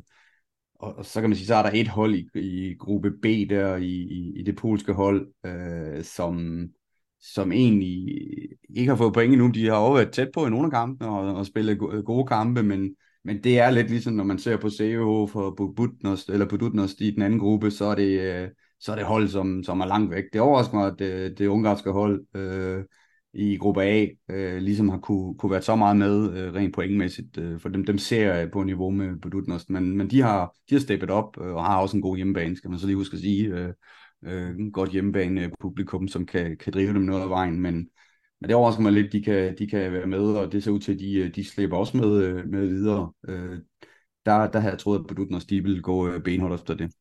Og tak for din øh, gode henvisning til øh, sidste uge, hvor vi jo havde en samtale med Emma Fris, og også om den her sådan øh, mentale udvikling, hun har været ude i. Så det er, vil jeg sige, er meget godt set, Martin, hvis du også kan se det på banen. Øh, lad os bare spille din gode bold over til, til, til Allan. Øh, Martin nævnte øh, Bukaresti. Ser du dem også sådan? Og når jeg så har sagt det, så vil jeg bare lige sige, hvor skal FTC så hente sine øh, yderligere point for at komme op i, i på de pladser, der, der, der giver jer videre sådan øh, videre avancement? Ja, hvis jeg starte med, med Bukaresti, altså, så mødte vi dem jo i en uh, træningskamp før øh, sæsonen, og der må jeg også bare sige, at der, der, havde, øh, der blev i hvert fald væk nogle store forventninger hos mig til dem, og at de her uh, seneste taber til Brest, uh, det, det overraskede også mig. Altså, det, det, uh, jeg havde forventet mere af dem, og, øh, og, men, men jeg tror så også, at det, det er noget, der godt kan komme. Det, nu bliver de nok ikke et eller to, men det kan godt være sådan et hold, der sådan langsomt kommer øh, ind og kan kvalificere sig til øh, noget af det rigtig, rigtig spændende. Øh, så det kan godt være sådan lidt en late bloomer der. Øh, og i forhold til os selv, jamen nu har vi Lubin her de næste to gange i Champions League, og det er selvfølgelig noget, vi vil gå all ind på at få. Øh, ikke bare en, men to sejre der så vi øh, til, øh, til julepausen går, øh, øh, går ind med syv point. Og, og når man så kigger på gruppe B, som jeg er helt enig med Martin i øvrigt, at han er noget mere øh, vanskelig og jævnbyrdig end i forhold til gruppe A, jamen så er der jo nogle enormt interessante dobbeltopgør. Altså der er det her med de to kampe med, med Mets og, og Krim, øh, som skal spille mod hinanden. Er det to kampe, som Mets går hen og vinder begge to? Og hvor Mets så kommer op og blander sig i den her top 2, og Krim ender på 7 point. Og der skal man lige sige, at de, de, de sidste tre kampe har Krim jo ikke vundet, og øh, de sidste to har Dimitriva ikke spillet. Og hvor, hvor alvorlig er Dimitrivas skade? Er hun, er hun ikke med i de to kampe mod Mets, så tror jeg altså, Mets vinder der. Og så har vi det øh, dobbeltopgøret mellem Vipers og Rapid, og det er også enormt interessant, for vi, hvis Lunde er så skadet, at hun ikke kan øh, være med i de kampe, eller måske måske, hvad ved jeg, er i gang med en rehabilitering i forhold til en slutrunde osv., jamen er det så øh, øh, to kampe, hvor de vinder en hver, og vi samtidig gør vores job og vinder to, så har vi altså lige præcis den her pulje B med fire hold på syv point, hvor et af de her hold sandsynligvis bliver sorte til aller, aller sidst. Så i jævnbyrdighed og max pres i Champions League, det må man sige, øh, gruppe B har, øh, har skabt. Øh, så det var lige sådan lidt, øh, lidt drømme og lidt analyse på, hvordan det kan komme til at se ud øh, fremadrettet. Men jeg synes i hvert fald, det er en enormt øh, spændende pulje, også med de ting, der, der nu er sket sådan øh, på kryds og tværs. Ja, så er der jo ovenikøbet også et dobbeltopgør mellem IKAST og Esbjerg, som vi vender tilbage til øh, i, i, i toppen, som vi også er helt crazy. De møder hinanden fire gange på en måned. Øh, så det, det, men den vender vi lige tilbage til, når vi skal lige, øh, lige tale om det, om det danske. Øh, Jakob, det her med tre danske hold så højt op i det europæiske hierarki, og hvis du nu lige tager øh, dine gode, også øh, danske ligabriller på, Altså, der, der skal vi langt tilbage i historien for, for at finde sådan en situation. Fortæller det også noget om, ja, det er selvfølgelig den danske liga styrke, det har vi talt om, men måske også om toppen af den danske liga. Altså, at, at der, er, der er tre hold, der simpelthen jo er markant øh, bedre end de andre. Ja, det synes jeg, det gør. Altså, der er ingen tvivl om, at der er kommet en voldsom økonomi i spil, både i Odense og Esbjerg. Øh, det, jeg synes, der er øh, meget interessant, det er jo, at IKAST som befinder, normalt befinder sig i den næstbedste øh, række, lige pludselig er kommet med i Champions League, og så på den måde spiller sig op i øh, rækkerne. Og, og jeg tillader mig jo, når man kigger på, på, på så stærke øh, hold, som er med, og de trods alt ligger nummer et og har fået 10 point, øh, så er, er det jo også et, et billede af, at vi stadigvæk i Danmark kan levere øh, på det tekniske og taktiske niveau, et øh, niveau, som øh, nogle af de andre klubber og nationer ikke kan. Øh, det har vi altid været dygtige til at måske også en periode, som tænkte, kan vide, om vi efterhånden er blevet indhentet og overhalet og sådan nogle ting på, no, på nogle områder. Norge har i hvert fald været rigtig dygtige på noget struktur og blevet ved med at fremmelde nogle spillere og nogle, nogle systemer, der gør, at de holder et, et højt bundniveau. Øh, jeg synes, øh, IKAST med en kontinuerlig træner efterhånden og få nogle dygtige spillere ind, jeg synes, det er et godt billede af også, at vi i Danmark stadigvæk øh, på, det, øh, på det, der hedder omkring træning og omkring øh, opbygning af teams og sådan noget, rammer et rigtig, rigtig højt niveau. Godt, så lad det være springbrættet til at, øh, at lige vende blikket lidt hjemme igen, fordi tirsdag og onsdag, der var der kvartfinaler i kvindernes pokalturnering. Det første opgør, det var spændende mellem Aarhus og Nykøbing. Men derudover sad jeg lidt med en fornemmelse af, at det måske var lidt kedsomligt. Jakob, hvad, hvad siger du til den observation? Ja, altså det, der er mig allermest, det er jo den kamp, som var mest interessant på papiret, altså øh, Aarhus-Nykøbing, øh, som, som egentlig var, var en tæt kamp til sidst specielt, og øh, ikke med det, så spiller Nykøbing jo ikke nogen specielt stor kamp, men, men rammerne gør det jo bare svært. Altså det var, det er, det er rigtig ærgerligt for dansk kvindehåndbold, at vi skal, vi skal se en kamp med noget, jeg ikke, 400 mennesker ind i øh, en arena med øh, plads til 4.000. Det, det gør ikke produktet specielt lækkert. Uh, IKAST Esbjerg, altså, øh, jamen, altså det, jeg synes jo stadigvæk, at Esbjerg de har bare et, et hold med en høj, et højt niveau, og øh, den sætter de sig på at de så vinder med 6, og Odense øh, vinder med 5 over København, det gør jo heller ikke øh, kampene specielt tilværdige, og så, øh, ja, så kommer Viborg jo, de tager jo fuldstændig Horsens med bukserne nede, og Horsens er jo slet ikke rigtig kommet i gang i år heller ikke, og øh, så, så der, er ikke, der, der var ikke meget øh, godt øh, sådan øh, på det niveau, synes jeg. Jeg synes ikke, det var, det var lidt ærgerligt, fordi at, øh, det burde jo, vi burde jo, når vi endelig får nogle tv-kampe, så kunne man godt ønske sig, at vi fik fik sat øh, fik vist os frem for den bedste side, og det, det må jeg sige, det, det, det synes jeg ikke, det kommer til at blive. Hverken på, på det spilmæssige, øh, og heller ikke sådan på udtrykket i kampene.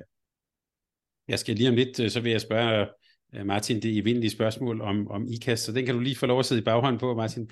Men jeg tænkte rigtig meget på, på Odense København faktisk, Jakob, fordi altså, det, det er jo sådan en kamp, hvor øh, øh for Odense virker det lidt som sådan en dag på kontoret. Jeg sad sådan og savnede lidt, øh, altså det er jo pokalhåndbold og lidt, vids, lidt vildskab og, og sådan. Jeg, jeg synes, det blev sådan lidt, øh, næsten noget, der bare sådan skulle, skulle, skulle afleveres lidt, eller hvad?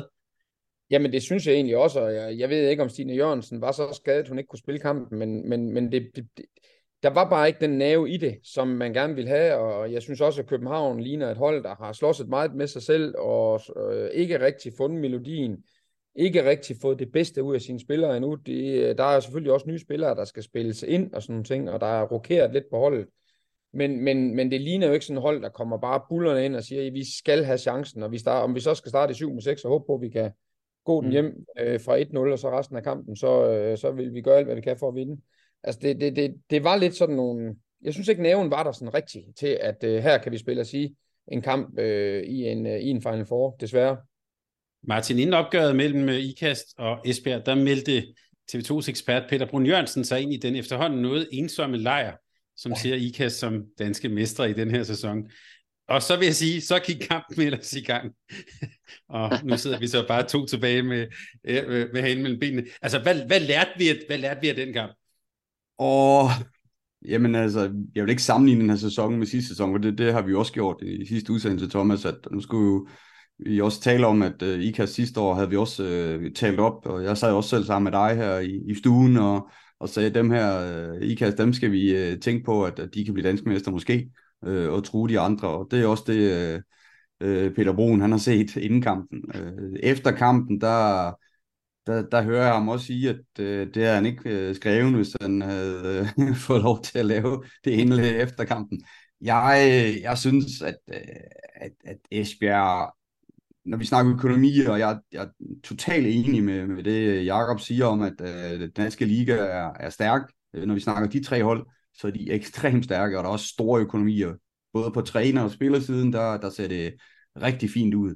Men, øh, men man må også bare sige, når, når, når vi så snakker om de andre hold, og det, det handler lidt om, om IKAST, fordi de spiller mod de andre hold og, og viser sig frem. Øh, og det skal de så også gøre, når de skal spille mod et, øh, et, et Esbjerg-hold, øh, som er øh, på samme niveau, og måske når vi snakker forsvar defensivt, så har de i hvert fald vist sig øh, i den kamp, at de er på et langt højere niveau. Altså, det er øh, sådan, at de var udspillet øh, i, i den kamp, og det er fordi, at Jesper, han, øh, det er en pokalkamp, og øh, til sidst, der er lige meget, der skifter han en del rundt, og han giver jo nærmest alle spillerne øh, fripas til, og, og, øh, og de taber den, den sidste periode af kampen øh, rimelig stort, øh, Esbjerg, hvor at øh, de faktisk øh, ikast var udspillet.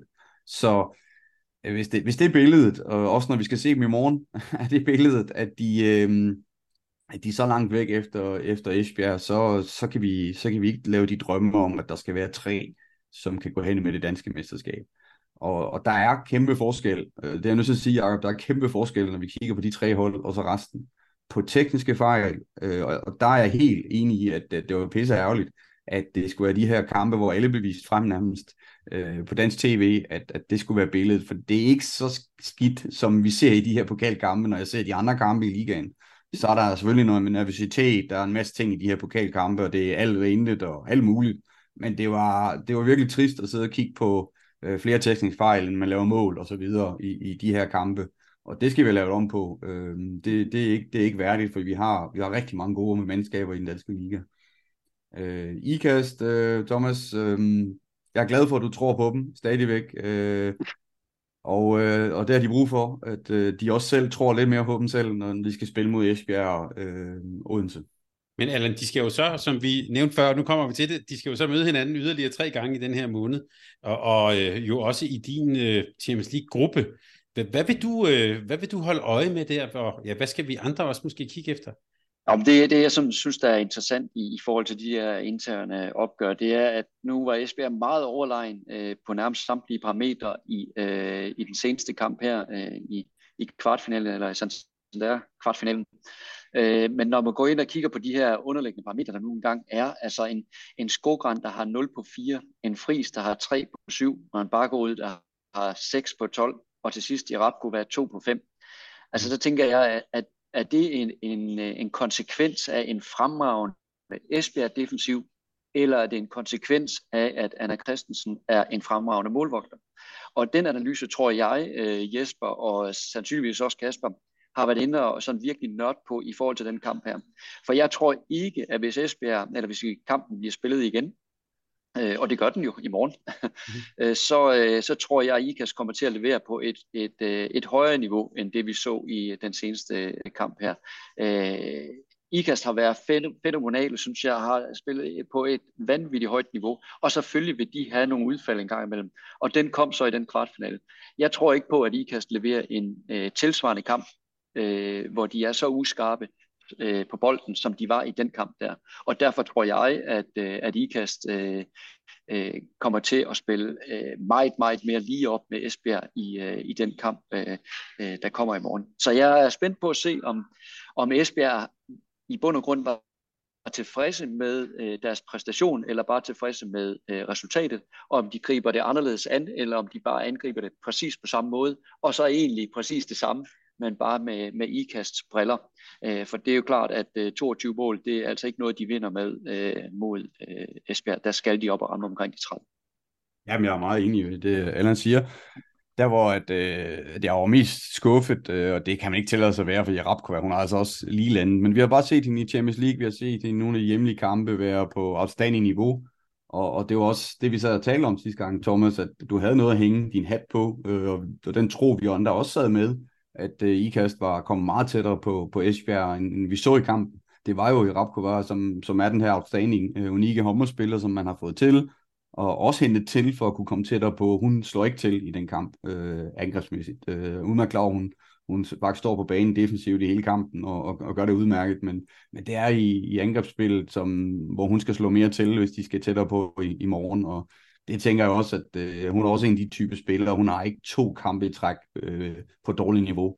Så, så hende ser vi i morgen, men jeg må bare stadigvæk sige i forhold til, til Allan, at, at øh, Esbjerg giver jo nærmest ned øh, i kampen, og, og de, de har jo udspillet ikast på, på, øh, på rigtig mange øh, lederkanter. øh, så kan de øh, nogenlunde leve op til den indsats, så skal IKAST øh, formå at hæve deres spil markant. Øh, det, det var en følelse af, at, den kamp var vundet, og, og nu giver de ned til sidst, øh, faktisk i, efter der har spillet øh, 10 minutter øh, kvarter af anden halvleg. Og apropos intensitet, så med lodtrækningen så, så således, at det var Esbjerg og Odense, der skal møde hinanden i den ene semifinale, og Nykøbing og Viborg i den anden. Så Jakob, der skal vi virkelig holde gejsten højt, når vi kommer frem til, til Final Four der. Her til sidst, så øh, lige et, et par observationer lidt på, på ligaen. I er jo allerede øh, godt fat i den næste øh, spillerunde. Øh, vi er ikke halvvejs endnu i ligaen, men der er jo trods alt spillet 10 runder, så måske er der nogle ting, vi er blevet en lille smule øh, klogere på. Og, og Jakob, jeg kunne tænke mig at lige spørge med, starte med dig, fordi øh, jeg, lag, jeg lå mærke til her i weekenden, København håndbold, øh, eller det var så i fredag, spillede de mod Sønderjyske hjemme. Øh, I var jo på forhånd inden sæsonen ret øh, positiv på Sønderjyskes vegne, og øh, de vandt så også i København med 25-26, men med 10 minutter igen, der førte de altså med, med 8 mål, altså 18-26 øh, stod den der. Så jeg får lyst til at spørge dig, Jacob, øh, hvad, hvad skal vi sige om København? Hvad, hvad, hvad pokker foregår der? Og så kan du måske også lige rose Sønderjyske lidt, men det havde I jo allerede forudset inden. Men hvad er det, der foregår i København? Ja, men altså, øh, nu er, nu er alle kampene ikke spillet i første runde, men, men øh, så jeg tror stadigvæk, at København de spiller sig op på en, omkring 10-12 point, øh, inden vi, når vi kommer halvvejs, så det vil sige, så ligger de jo tæt på skæringsstedet. Men det er klart, at de, de skulle jo have lagt over både Aarhus og Sønderjyske på det her tidspunkt, og selvfølgelig også Skanderborg og Ringkøbing, så de, de ligger jo ikke der, hvor de havde selv havde håbet, og heller ikke, hvor man kunne have forventet. Jeg synes ikke, at øh, det ser ud som om, at de sådan helt har fanget melodien endnu. Øh, der er også, øh, som jeg sagde før, der er jo kommet nye spillere til, og så var Stine Jørgensen var ude øh, der øh, her i, i kampen i, om at komme i Final Four, så der er måske nogle... Hun har heller ikke spillet på det niveau, som hun, øh, hun gjorde sidste år hvor hun så også spillede en fantastisk sæson, synes jeg. Så, øh, så der er jo i hvert fald nogle rynker i panden, og der er ingen tvivl om, at øh, det er alt andet lige, så må det være et, øh, et Københavnerhold, som øh, kigger noget i tabellen, når de skal, en, skal spille de sidste to-tre øh, kampe her, inden at øh, første runde er helt spillet igen. Så, så jeg tror, de, øh, de tager tingene seriøst lige nu. Må jeg lige byde ind der, Thomas, fordi uh, i forhold til København, og, og så inden at vi er når halvvejs, så, så er det jo netop, som Jakob siger, at de har på øh, onsdag, der har de altså Horsens, og så i, øh, i næste uge, der har de Aarhus. Og hvis de vinder de to kampe, som, som de godt kunne gå hen og gøre, når man ser på, på formen på både Horsens og Aarhus i øjeblikket, jamen så, så ender de jo øh, øh, på 12 point øh, inden, og, og så ser det måske slet ikke så dumt ud, selvom, som Jacob er inde på, at, at de har været tvingende med et nyt hold og så videre. Jeg tror, man skal give dem lidt tid, så tror jeg nok, de skal komme. Tak, Allan. Det, du har ja-hatten på altid. Men er du alligevel, øh, er du alligevel sådan, øh, hvis vi så tager Sønderjyske, er, er det alligevel overraskende for dig, at de har præsteret så godt? Øh, ja, altså både ja og nej altså, jeg synes, det, der har været mest overraskende i forhold til Sønderjyske, det er nogle af de sejre, altså nogle størrelserne, størrelserne på de sejre, de har fået. Altså, der, der har været nogle, nogle, nogle helt vilde øh, sejre, og jeg tænkte, det, det var voldsomt stor sejr. Omvendt så har de også spillet uregjort mod øh, Bjergbro, for eksempel, har haft en meget tæt kamp mod Esbjerg. Så Sønderjyske, øh, synes jeg, har været gode til virkelig at slå til, når de har haft muligheden, øh, men, men at de øh, hører til øh, sådan i, øh, i det her slutspilsræs, det, det var vi jo også inde på, inden øh, mm, sæsonen gik i gang. Jeg synes, de har et stærkt hold, øh, og det har de også levet op til. Martin, du var inde og se øh, Aarhus United mod, øh, mod Horsens. Hvad, hvad var det for en kamp at kigge på? Ja, det var en, en, en kamp, hvor at, øh, jeg sad og tænkte, efter 20 minutter, det, der skulle Horsens egentlig føre øh, meget større, end de gjorde, og havde kampen i deres hulehånd på, på alle lederkanter, men øh, smider det, og så bliver det her nervøse, øh, øh, som, som der kan være i, at, at man ligger den position, man gør.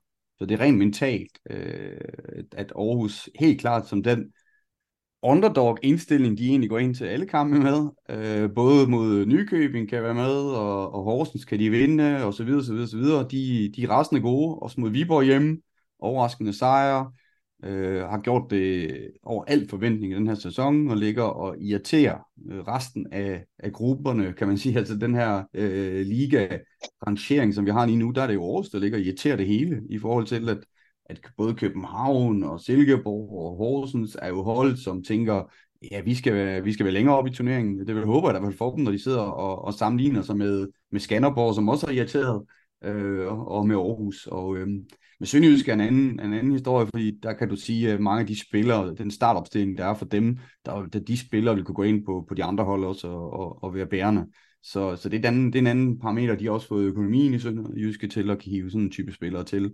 Øh, der mener jeg, at, at, at Horsens, øh, de, de er meget, meget, meget på det mentale niveau. Øh, ikke til stede, når, når kampen skal afgøres, og laver øh, et hav fejl, og, og tror ikke på dem selv. Og øh, jeg står og tænker efter 20 minutter, de er langt bedre hold end Aarhus. men, men det er jo ikke det, der... Når vi tager spiller for spiller, og vi tager spil efter de, det første 20 minutter spil, der, der tænker jeg, jamen, øh, den klarer de. Jeg er udmærket klar over, at de har masser af skader, og de er også uheldige på, på mange ting, men, men alligevel de spillere, som er på banen, øh, tænker jeg, de, de er godt, at det er jo ikke sådan, at vi i kampene, når vi snakker de her, øh, når vi snakker Aarhus øh, øh, mod Horsens, eller vi snakker Nykøbing mod Aarhus, så er det ligesom om, at, at det tempospil, som, som vi ellers ser normalt, det er ikke til stede på samme, på samme måde. Det, det er tæt på, at kontraspillet øh, udgår i sådan nogle kampe. Og, og der, øh, der kan de godt spille med den bagkæde, de nu engang har, Horsens. Øh, altså det er landsholdsspillere, øh, vi taler om også her, øh, på mange positioner, som, øh, som har det meget, meget svært øh, mentalt, når de, skal, når de skal spille en kamp, som gælder. Og, og der vil jeg sige, nu, nu taler vi om København før, som godt kan ligge med 12 point, men altså, hvis de ligger med 12 point, hvis de slår Horsens og så videre, så, så, så begynder det for Horsens at være, at være, være dødirriterende, fordi de ser ikke sig selv ligge der, hvor de ligger i, i bunden af ligaen. Og øhm, de vil gøre alt, forhåbentlig, og, og, og det tror jeg også kommer til at ske mod, mod København. Så det, det er en meget, meget, meget spændende kamp. Uh, vi skulle næsten have lavet udsendelsen først på torsdag, Thomas, så kunne vi uh, have siddet og talt lidt om, om den runde der, for der er mange kampe, synes jeg, den runde, som er ekstremt spændende, og vi har også en kamp i morgen. Nu bliver jeg en tidligere udsendelse belært af Nikolaj Krikhav om, at der findes ikke nøglekampe på det her tidspunkt af sæsonen. Men så lad os bare sige, det er det nogle, tror jeg nu nok, der gør. Det tror jeg nu nok, der gør. Nej, altså, altså jeg, jeg synes egentlig, det er jo det der med, at vi forudser, hvordan kampen er, øh, eller runden er lavet, inden vi har spillet de sidste. Der er faktisk tre runder endnu. Øh, den sidste kamp øh, i første runde bliver spillet i, i januar.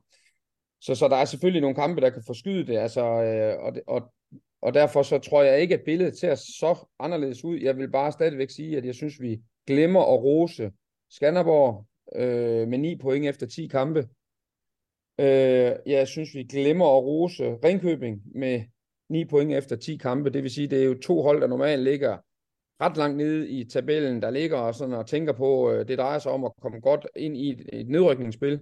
De ligger jo faktisk begge to og puster til. Øh, hvis man skal ligge med 22-23 point for at komme med i slutspil, så har de jo spillet sig op i en position, hvor de øh, allerede i, i hvert fald lukker første runde af, hvor de er en bejler til at komme til at blive et slutspilshold.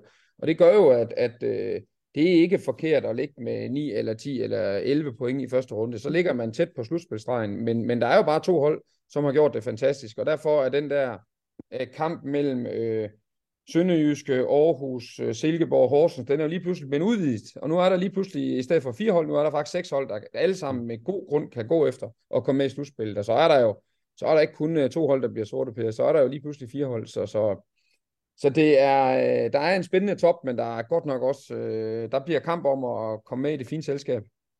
Men det er også hvad jeg siger, Thomas, der, det, det er en spændende runde, og det er det i kvæg af, at det kan godt være, at Jacob så siger, at der er ikke noget, der afgår og sådan noget nu, men altså ser man efter 11 kampe ind i 5 point, ja. så er der langt op til 23, Jacob. Og det, ja. det er det, der begynder at spille ind nu på det mentale, at, at, at troen på, at kan det overhovedet lade sig gøre, den begynder at forsvinde er fuldstændig enig. Og man må også sige med, med det Horsens, de har, med, al, med den kæmpe økonomi, de har, jeg tror, hvis man kigger lidt i regnskaberne, så, så kan man jo se, hvad de, hvad de, hvad de, øh, hvad de præsterer der. Det er, det er jo en kæmpe økonomi, de, de ligger og råder rundt med, og man kan sige, med de penge, der er blevet proppet i det, øh, så må det alt andet lige også være en kæmpe fiasko at ligge med fem point på nuværende tidspunkt, men, men om det er det, der presser dem, det ved jeg ikke, men, men det er i hvert fald en anden økonomi, end det, der ligger i top 8 dernede efter normalt.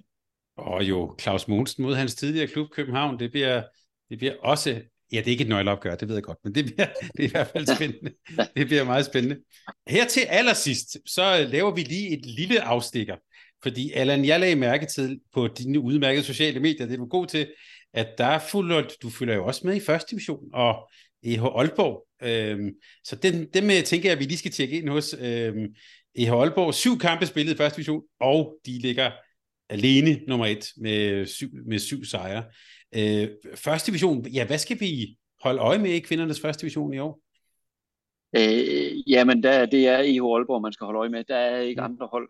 Øh, man kunne måske håbe på, at Holstebro kunne, uh, kunne byde dem lidt op til dans, men der har jo været lidt, uh, lidt uh, trænerskifte, altså, eller i hvert fald kommende trænerskifte, og uh, så lidt uh, grus i maskineriet i forhold til deres præstationer og sådan noget. Og der er Aalborg, de er, har de to bedste målvogtere i første division. Uh, de kan kun spille med en af gangen. Uh, og uh, så har de uh, de bedste fløje uh, i, uh, i første division og så har de det bedste forsvar. Og det er sådan en relativt god cocktail i forhold til at vinde øh, første division. Øh, der er så desværre sket det, at øh, Mette Brandt er gået ud øh, med en øh, korsbåndsskade, og det gør jo, at denne her meget, meget, meget sikker øh, oprykning øh, måske er blevet sådan lige en lille smule usikker, hvis man, øh, hvis man skulle gøre noget. Og der har jeg så en, øh, en forventning om, at, øh, at Aalborg øh, går ud og prøver at finde en øh, erstatning. Fordi hvis de skal op i øh, ligaen igen, så skal det være i år. Der er ingen nedrykker i år.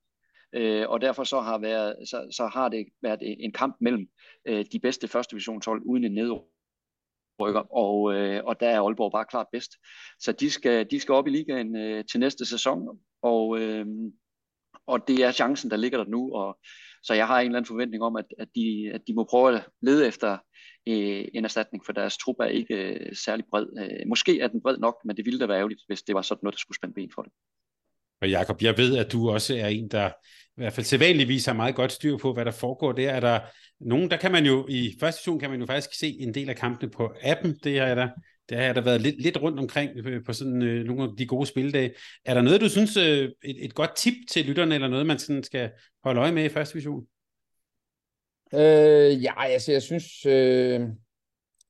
Altså, jeg synes jo, Aalborg, det er det hold, der skal, hvis jeg sådan helt personligt skal se på det, så synes jeg, det er dem, der skal rykke op. Jeg synes jo, Holstebro har skuffet en lille smule i forhold til det setup, de har. Øh, men, men øh, og jeg tænker også, at selvom Mette, og det er jo frygteligt og ærgerligt, at hun er blevet skadet, så må jeg også bare sige med den, øh, hvis man kigger lidt på deres målscore i forhold til syv kampe og 100, 240 mål, og dem, der ligger på anden plads, de ligger så med 190.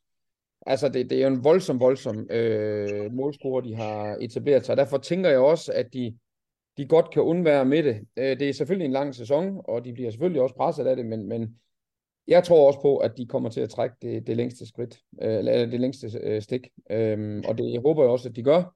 Det kunne være dejligt at få lidt fra det nordjyske tilbage i ligaen. Martin, her til sidst øh, kan vi også glæde os over, at Line Guttenløve jo stadigvæk, øh, stadigvæk er topscorer. Men jeg og, tænker... Og snød, Martin... ikke mindst, Thomas, så snød hun øh, sammen med sine holdkammerater øh, Aalborg sidste sæson, hvor vi ja. også sad øh, efter lang, lang sæson i den sidste kamp og tænkte, nu, øh, nu blev det Aalborg, der rykket op. Men øh, de blev snydt. Så det er, som, som Allen siger, det er, det er nu, de skal, skal slå til. Så vil jeg også lige nævne, at øh, AGF-damer, øh, Jes og i Jes Nielsen i, i AGF, øh, ligger jo på noget af det bedste, øh, de har præsteret i mange, mange, mange sæsoner, så det, øh, det er flot af dem med det unge hold, de har at være med i, i toppen af, af rækken. Men apropos Bjerringbo, ja, Martin, så vil jeg bare give dig en, en special opgave, som er fuldstændig uforberedt. Øh, og jeg, jeg tænker, at vi lige skal sende et par opmuntrende ord til vores øh, tidligere ekspert Kasper her, og hans Ajax København 10 kampe, øh, 0 point. Hvis vi skal være lidt opmuntrende til, til Kasper der, hvad, hvad vil du så sige til ham her på kanalen? Jamen, det er at blive ved. Altså, nu sad jeg og så øh, kigge på deres kamp, øh, som de spiller mod øh, Skanderborg. En, en, en, en kamp, som de som, som set udefra øh, helt neutralt anskud øh, faktisk skal vinde. Øh, så de, de er tæt på. Altså de, øh, og det er et Skanderborg, som ligger i, i midten af rækken og har overrasket mod rigtig mange andre hold. Så øh, han skal bare blive ved med, med sit hold, og så, øh, så skal pointen nok komme. Øh, så når vi snakker om de der slutspilspoint, det er ikke det, vi snakker om. Vi snakker bunden af ligaen, så er det, mm. så er det færre point, vi snakker om for at, at uh, kunne komme ud og spille om det. Uh, det, det tænker jeg, det er det, de går efter. Så det er altså sådan, uh, udover at vi kan sige, hold ud Kasper, så er det også noget med, at uh, altså, og, og virkelig det der gamle ord om at kigge på præstationen og ikke så meget på tabellen, men det er vel svært, når, det, når der er spillet 10 kampe, og man stadig står med et 0. Ikke for trænerne, men det er, mm det er svært for spillerne og, og spillernes omgivelser. Øh, der er der jo rigtig mange små fabrikker, der løber rundt på sådan en håndboldbane. øh, hvor den enkelte spiller repræsenterer sig selv, og øh, der, der er det svært at holde skuden lige øh, i forhold til, at, at alle skal have den samme tro på tingene, og, og det er jo et hold, som har prøvet det rigtig mange gange, men, men det ser måske mere sort ud nu, end det har gjort for Ajax nogensinde. Og, og der, er det, der er det helt sikkert, at der, der er ting, der, der flyver til højre og venstre. Der, der skal man holde det i, i sporet, og man ser det jo omvendt, når, når, når mange hold, øh, de store hold går ind til turneringer, og så spiller de mod lavere hold for at vinde for at skabe en kultur om, at øh, nu skal vi vinde. Så jeg tænker, at det, det er sådan nogle ting, han, han skal tænke over lige nu, det er at møde nogle, nogle hold, som han kan vinde over, og man kan få skabt en tro på ting. Og, og det er så ikke lige nu i ligaen. Der skal man øh, spille mod nogle andre hold og, og få noget succes. Som, og det er lige meget mod hvem. Bare det at vinde, øh, det savner man i Ajax vi sender de, om jeg så må sige, det bedste hilsner og ønsker til, til Kasper, og vi, vi kan love, vi kan sige til lytterne, det kan jo være, at han vender tilbage omkring VM. Det er han i hvert fald truet med. Og det gør I heldigvis også. Det kan I godt høre på os. Det glæder vi os rigtig meget til. De her, tak fordi I ville bruge lidt tid sammen med Mediano håndbold, og, og, og til, til glæde og gavn for vores lyttere. Det var en fornøjelse at have med. Og i lige Velkommen. Nøgleopgør forude, det glæder vi os også til at se, og vi kommer til at følge op på det hele, og som sagt, øh, en af de tre her er også voldsomt tilbage, når vi nærmer os øh, december. Tak fordi, at du lyttede med, kære lytter, og tak til Sparkassen Kronland for at gøre alt det her øh, muligt. Tak fordi du lyttede til en podcast fra Mediano Håndbold. Hvis du kunne lide udsendelsen, så husk at abonnere på Mediano Håndbold, der hvor du hører din podcast. Så får du den seneste udsendelse serveret direkte til dig. Du må gerne fortælle dine venner om os, og husk at følge os på Facebook, Twitter og Instagram. Mediano håndbold kan lade sig gøre på grund af Sparkassen Kronjylland. De er med Mediano håndbold og det kvindelige danske landshold. Tak fordi du lyttede med.